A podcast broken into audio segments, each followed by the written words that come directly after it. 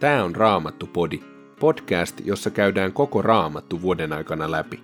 Mahtavaa, että kuuntelet.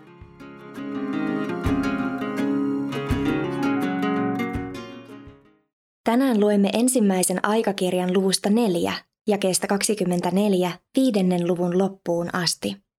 Sitten ensimmäisestä kirjeestä Timoteukselle, luvusta neljä, jakeet 1-5. Ja lopuksi luemme psalmista 78, jakeet 1-12. Ensimmäinen aikakirja, luku 4, jae 24. Simeonin pojat olivat Nemuel, Jamin, Jarib, Serah ja Saul. Saulin poika oli Sallum, tämän poika oli Mipsam ja tämän Misma. Misman jälkeläisiä olivat Hamuel, tämän poika Sakkur ja tämän poika Simei. Simeillä oli 16 poikaa ja kuusi tytärtä, mutta hänen veljillään oli vain muutama poika.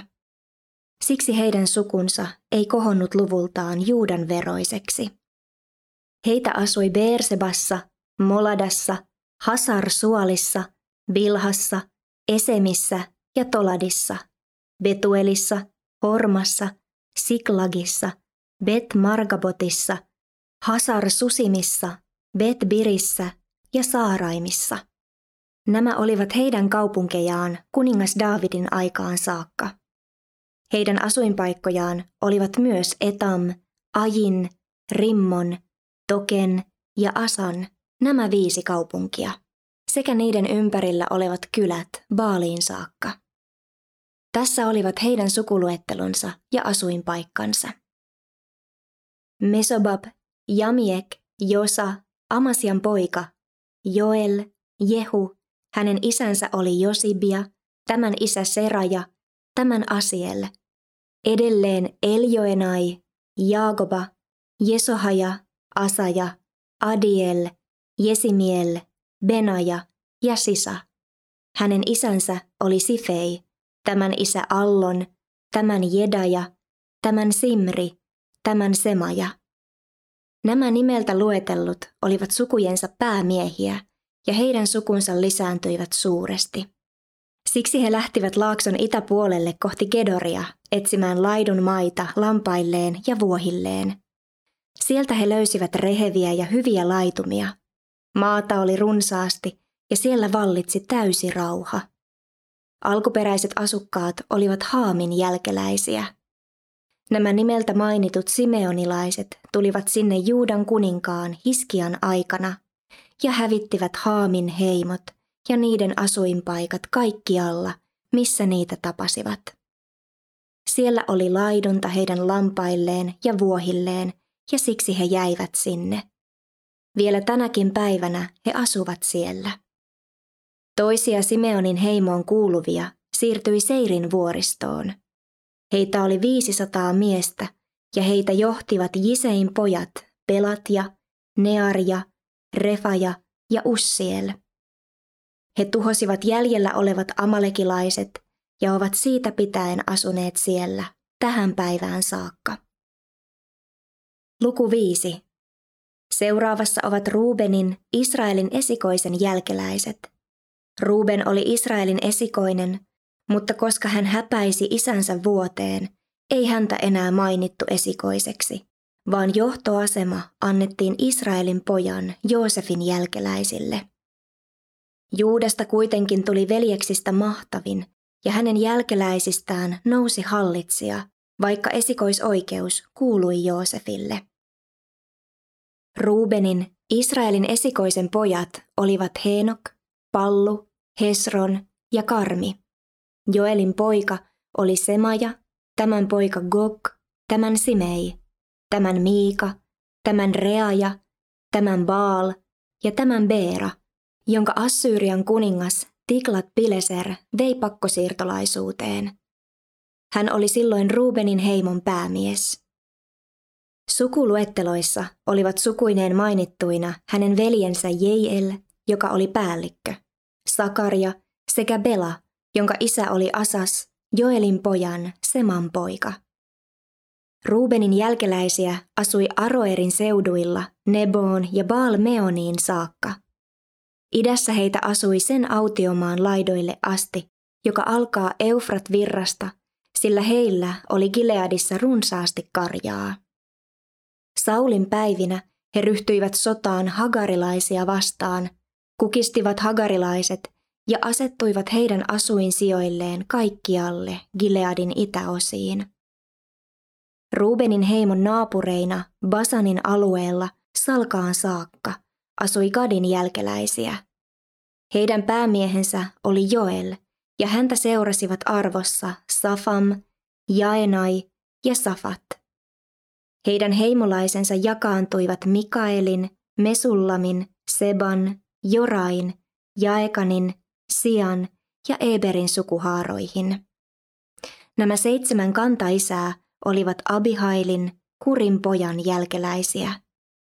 Abihailin isoisä oli Jaroa, tämän isä oli Gilead, tämän Mikael, tämän Jesisai, tämän Jahdo ja tämän Bus. Ahi, Abdielin poika, Gunin pojan poika, oli koko suvun päämies. Gadin jälkeläiset asuivat Gileadissa ja Basanissa sekä siihen kuuluvissa kylissä ja Saaronin kaikilla laidun alueilla niin pitkälle kuin laidunta riitti. Kaikkien nimet merkittiin sukuluetteloihin Juudan kuninkaan Jotamin ja Israelin kuninkaan Jerobeamin aikana. Ruubenin ja Gadin heimoilla ja itäisillä manasselaisilla oli sotaväkeä 44 760 miestä, kaikki urheita sotureita, joilla oli aseistuksena kilpi, miekka ja jousi. Kun he ryhtyivät sotaan hagarilaisia sekä Jeturia, Nafisia ja Nodabia vastaan, Jumala auttoi heitä niin, että he saattoivat kukistaa hagarilaiset ja heidän kaikki liittolaisensa. Sodassa he anoivat apua Jumalalta, ja koska he luottivat häneen, hän kuuli heidän rukouksensa. He saivat saaliikseen vihollistensa karjalaumoista 50 000 kamelia 250 000 vuohta ja lammasta sekä 2000 aasia ja lisäksi ihmisiä 100 000. Kaatuneita oli paljon, sillä se sota oli Jumalan sota. Voittajat asuivat valloittamillaan alueilla pakkosiirtolaisuuden aikaan saakka. Itäisiä manasselaisia asui Basanin alueella Baal Hermoniin, Seniriin ja Hermonin vuoreen saakka, Heitä oli paljon, ja heidän sukujensa päämiehet olivat Efer, Jisei, Eliel, Asriel, Jeremia, Ovadia ja Jahdiel. He kaikki olivat kuuluisia sotureita ja sukujensa päämiehiä.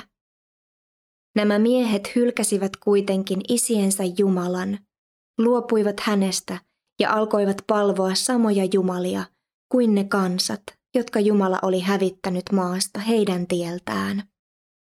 Siksi Israelin Jumala herätti Assyrian kuninkaan, Pulin, eli Tiklat Pileserin mielessä ajatuksen lähteä sotaretkelle. Tiklat Bileser vei Ruubenin ja Gadin heimot sekä itäiset manasselaiset pakkosiirtolaisuuteen Halahiin ja Haburin varsille, Haraan ja Gosaniin missä nämä heimot ovat vielä tänäkin päivänä. Leevin pojat olivat Gerson, Kehat ja Merari. Kehatin pojat olivat Amram, Jishar, Hebron ja Ussiel. Amramin lapset olivat Aaron, Mooses ja Miriam, ja Aaronin pojat olivat Nadab, Abihu, Eleasar ja Itamar. Eleasarille syntyi Pinehas, ja Pinehasille Abisua, Abisualle Pukki ja Bukkille Ussi, Ussille Serahja ja Serahjalle Merajot, Merajotille Amaria ja Amarialle Ahitub, Ahitubille Sadok ja Sadokille Ahimaas, Ahimaasille Asarja ja Asarjalle Johanan. Johananille syntyi Asarja, joka toimi pappina Salomon Jerusalemiin rakentamassa temppelissä. Asarialle syntyi Amaria ja Amarjalle Ahitub, Ahitubille Sadok ja Sadokille Sallum, Sallumille Hilkia ja Hilkialle Asarja, Asarjalle Seraja ja Serajalle Josadak. Kun Herra antoi Nebukadnessarin viedä Juudan ja Jerusalemin asukkaat pakkosiirtolaisuuteen, myös Josadak joutui lähtemään heidän mukaansa. Ensimmäinen kirje Timoteukselle, luvusta neljä. Pyhä henki sanoo selvästi, että viimeisinä aikoina jotkut luopuvat uskosta ja alkavat seurata eksyttäviä henkiä ja pahojen henkien opetuksia. He luottavat tekopyhiin valehtelijoihin, joiden omassa tunnossa on polttomerkki. Nämä kieltävät menemästä naimisiin ja syömästä ruokia, jotka Jumala on luonut sitä varten, että ne, jotka tuntevat ja uskovat totuuden, nauttisivat niitä ja kiittäisivät Jumalaa. Kaikki, minkä Jumala on luonut, on hyvää, eikä siitä tarvitse hylätä mitään, kun se otetaan kiittäen vastaan.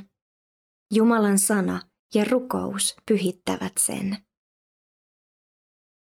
Psalmista 78. Asafin virsi. Kuuntele kansani, minä opetan. Tarkatkaa sanojani te kaikki. Minä aion esittää viisaiden mietteitä, tuon julki menneisyyden arvoituksia, vanhoja asioita, joista olemme kuulleet, joista isämme ovat meille kertoneet. Me emme salaa niitä lapsiltamme, vaan kerromme tulevillekin polville Herran voimasta, Herran teoista, ihmeistä, joita hän on tehnyt.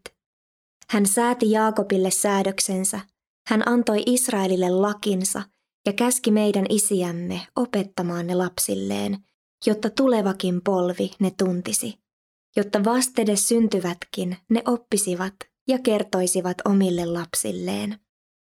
Jumalaan heidän tulee turvautua, muistaa, mitä hän on tehnyt, ja noudattaa hänen käskyjään, jotta eivät olisi kuin isänsä, nuo tottelemattomat ja uppiniskaiset, jotka häilyivät sinne tänne, eivätkä pysyneet uskollisina Jumalalle. Efraimilaiset, varustetut jousimiehet, kääntyivät pakoon taistelun päivänä. He eivät pitäneet Jumalan liittoa, eivät taipuneet elämään hänen lakinsa mukaan. He unohtivat hänen tekonsa, ihmeet, joita olivat saaneet nähdä. Egyptin maassa, Soanin tasangolla, hän antoi isiemme kokea ihmeen.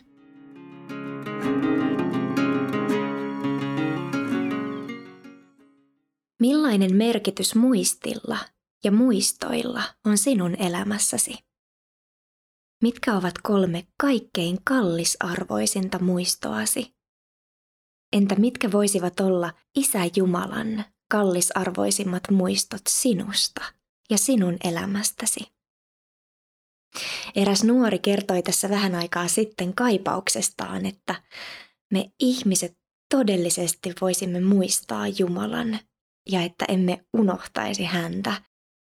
Mä koen, että tämä sama kaipaus sykkii voimakkaasti myös isän sydämellä. Että me muistaisimme ja ymmärtäisimme, kuinka kertakaikkisen hyvä isä ja suuri kuningas hän on. Ja että isän lapsina Jeesuksen kautta me olemme kruunun perillisiä. Sinä olet kruunun perillinen. Mitkä ovat sinun kolme kallisarvoisinta muistoasi Jumalasta? Millä tavalla vaalit näitä muistoja? Raamattupodin sulle tarjoaa Opko ja kuunnella voit muun muassa Spotifysta, Apple Podcastsista ja yleisistä podcast-sovelluksista niin kuin Castboxista, Pocketcastsista ja Podcast Addictista.